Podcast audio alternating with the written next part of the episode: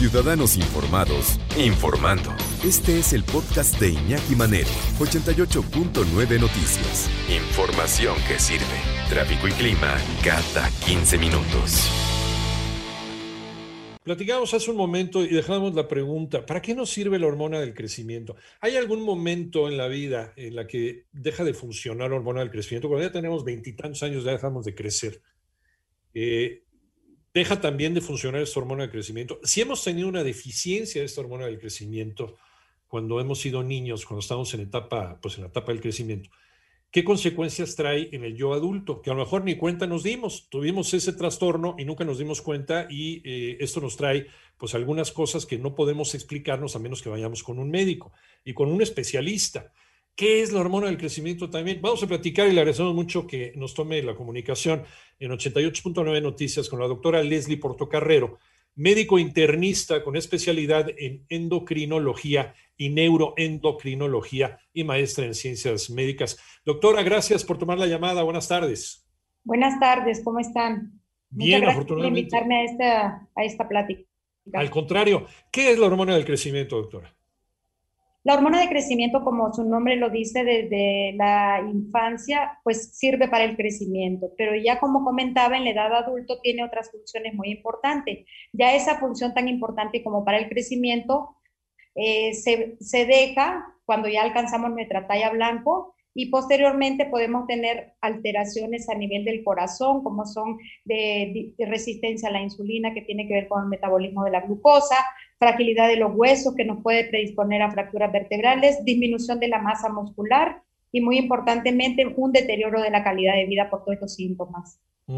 Entonces, digamos que la hormona de crecimiento por ahí de los veintitantos años, 24, 25 años, ya deja, ya deja de tener la función o, sigue trabajando en otro tipo de cosas en nuestro organismo.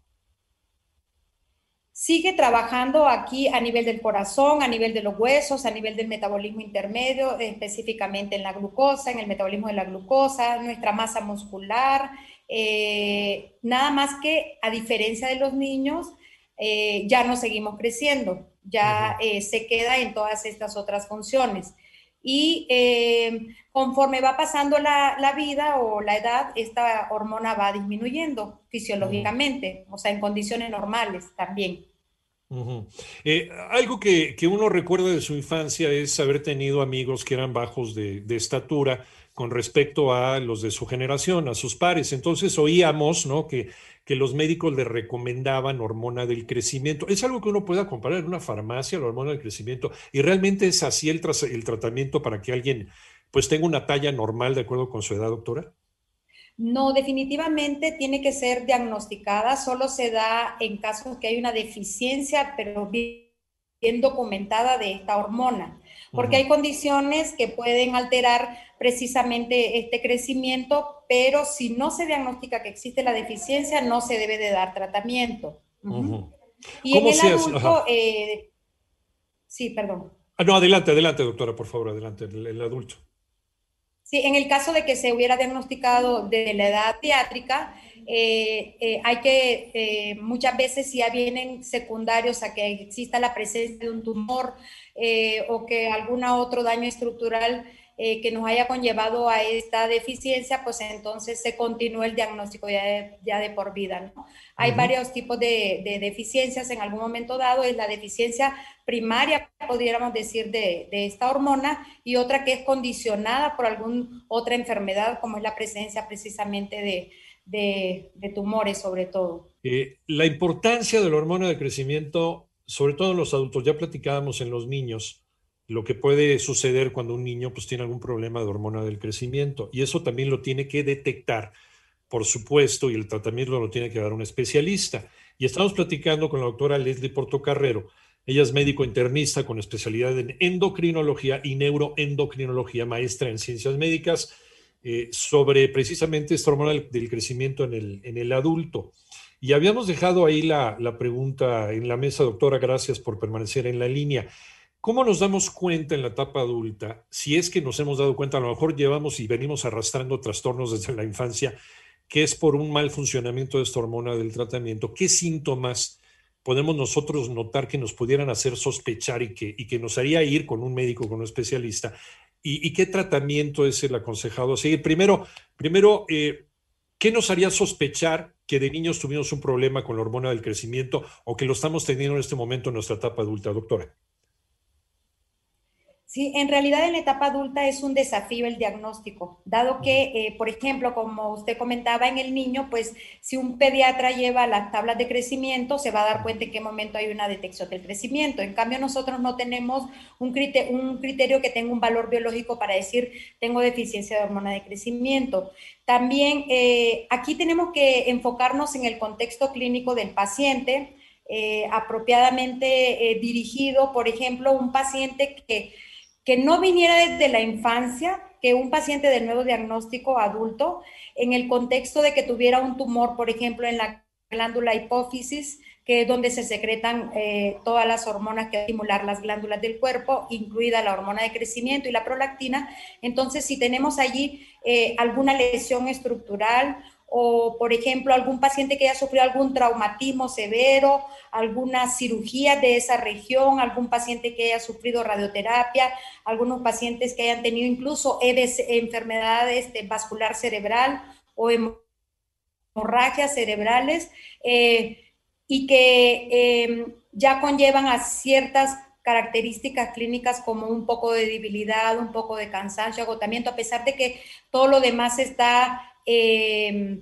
controlado, entonces podríamos ya nosotros pensar, o sea, tenemos que ver un contexto clínico del paciente. Y entonces, a partir de allí es que empezamos a medir la hormona de crecimiento y la somatomedina C, que es el factor de crecimiento similar a la insulina que nos podía ayudar a orientarnos. Sin embargo, eh, una, una muestra basal, una muestra en ayunas, así como irme a tomar la glucosa y, medir la hormona de crecimiento, no nos da el diagnóstico. Tendríamos que someterlo a una serie de pruebas que retan a esta hormona para ver si eh, se sube en condiciones normales. Entonces sí, es un camino largo el que debe llevar una persona, pero siempre, siempre seguido de la sospecha de un médico de que se pudiera tratar de la hormona del crecimiento, doctor. Así es correcto, así es correcto. Y por ejemplo, si hablábamos de esa alteración que hay en la hipófisis o que se radió el paciente por un tumor o que se operó, podemos tener deficiencias de algunas otras hormonas. Y si tenemos, por ejemplo, tres hormonas ya afectadas, pues contundentemente probablemente si hay manifestación y baja de la IGF-1, entonces, o de la hormona de crecimiento en este caso, que es la que nos lleva al diagnóstico, ya podríamos decir que el paciente también la tiene. Si, no, si no hay tantas hormonas afectadas, entonces es donde hacemos las pruebas dinámicas. Tiene que ser todo dirigido por un endocrinólogo. ¿A partir de qué edad es, eh, pues no sé, hasta cierto punto eh, normal o habitual que se empiecen a presentar eh, trastornos cuando los hay de la hormona del crecimiento en un adulto, doctora? Hablamos que en la edad adulta, la pediátrica termina los 18 años y a partir de después ya es la edad adulta. Sin embargo, cuando las pacientes tienen esta deficiencia desde la edad pediátrica, hablamos de, una, de un periodo de transición que existe entre el pediatra y el adulto para poder eh, continuar con el tratamiento. Eh, existe una reevaluación del paciente pediátrico para ver si va a tener que continuar eh, con el tratamiento o no. Hay que darle entonces eh, continuidad toda la vida. Vamos, el problema con la hormona del crecimiento cuando se empieza a presentar desde la infancia eh, no termina, vamos, no es algo que, pudiéramos eh, darle, dar de alta al paciente porque ya está regulada su hormona del crecimiento o es un problema que se va a presentar toda la vida. En la mayoría de los casos sí, sobre todo, por ejemplo, si hay daño estructural. Comentaba que si hay un tumorcito con algunos pacientes, por ejemplo, que tienen craneofaringiomas o lesiones en la glándula hipófisis, eh, ya el daño está permanente, ¿no? Hay otras situaciones donde sospechamos que el paciente puede eh, revertir en algún momento dado el daño y es cuando suspendemos el tratamiento, que es el periodo de transición, eh, dejamos un mes sin tratamiento, se revalúa el paciente y a partir de ahí definimos si lo va a volver a, tomar o no. Y en el adulto también puede empezar a partir de tumores en la edad adulta, ¿no? Pero siempre tiene que ser a partir de eh, o a consecuencia de algún trastorno en, en, la salud, digamos. No se puede tomar a lo mejor de cuestiones estéticas. O, por ejemplo, hay una pregunta muy interesante que nos hace una persona del auditorio, doctora. Dice, yo tomé hormona del crecimiento cuando estaba haciendo pesas. De hecho, quisiera volver a tomarla es muy buena, pero quiero hacerlo con guía médica. ¿Se puede hacer porque estoy en el gimnasio y quiero modificar mi cuerpo? Eh, eh, eh, ¿sí puede entrar ahí la toma de hormona del crecimiento por motivos estéticos o tiene que ser eh, médico, doctora? Sí, definitivamente solo la deficiencia de la hormona está justificada de sustituirla. En razones estéticas, como en los gimnasios, precisamente aumentar la masa muscular, porque es una hormona que aumenta la masa muscular, eh, no está aceptado tampoco eh, para el envejecimiento como tal, porque existe también una baja de hormona de crecimiento, pero es en forma normal del envejecimiento, tampoco está indicado darla, tanto para gimnasio como para eh, mejorar calidad de vida en el envejecimiento, no. Esto es para mejorar la calidad de vida y la masa muscular en las personas que tienen deficiencia de hormona de crecimiento. Si no, no está indicado, porque podemos condicionar los efectos contrarios del exceso de la hormona de crecimiento. Mm. Entonces, eh, eh, precisamente como es la hipertensión, como es la diabetes, o sea, entonces tiene que estar todo en normal. O sea, si una persona por motivos, estos motivos estéticos, a lo mejor si tiene una persona de 40, 50 años, 60 años, que quiere eh, pues tener una mejor masa muscular y está yendo al gimnasio, no es conveniente que tome este tratamiento de hormona del crecimiento o ahuyentar incluso también las huellas que nos puede dejar la edad porque puede disparar otro tipo de eh, dolencias o puede, puede disparar, por ejemplo, una, una eh, propensión a diabetes o otro tipo de, de, males, doctora? Así es correcto. Eh, de hecho, existe una enfermedad por exceso de hormona de crecimiento también. Entonces, este, no, no, está indicado en condiciones normales, fisiológicas. Mejor el gimnasio, pues hay que hacer eh, pues más, más ejercicio físico, pero no, no usar este, pues, este tipo de, de medicamentos para eso que no tiene deficiencia. No estaría justificado aumentar una masa muscular nada más con fines de, de estética.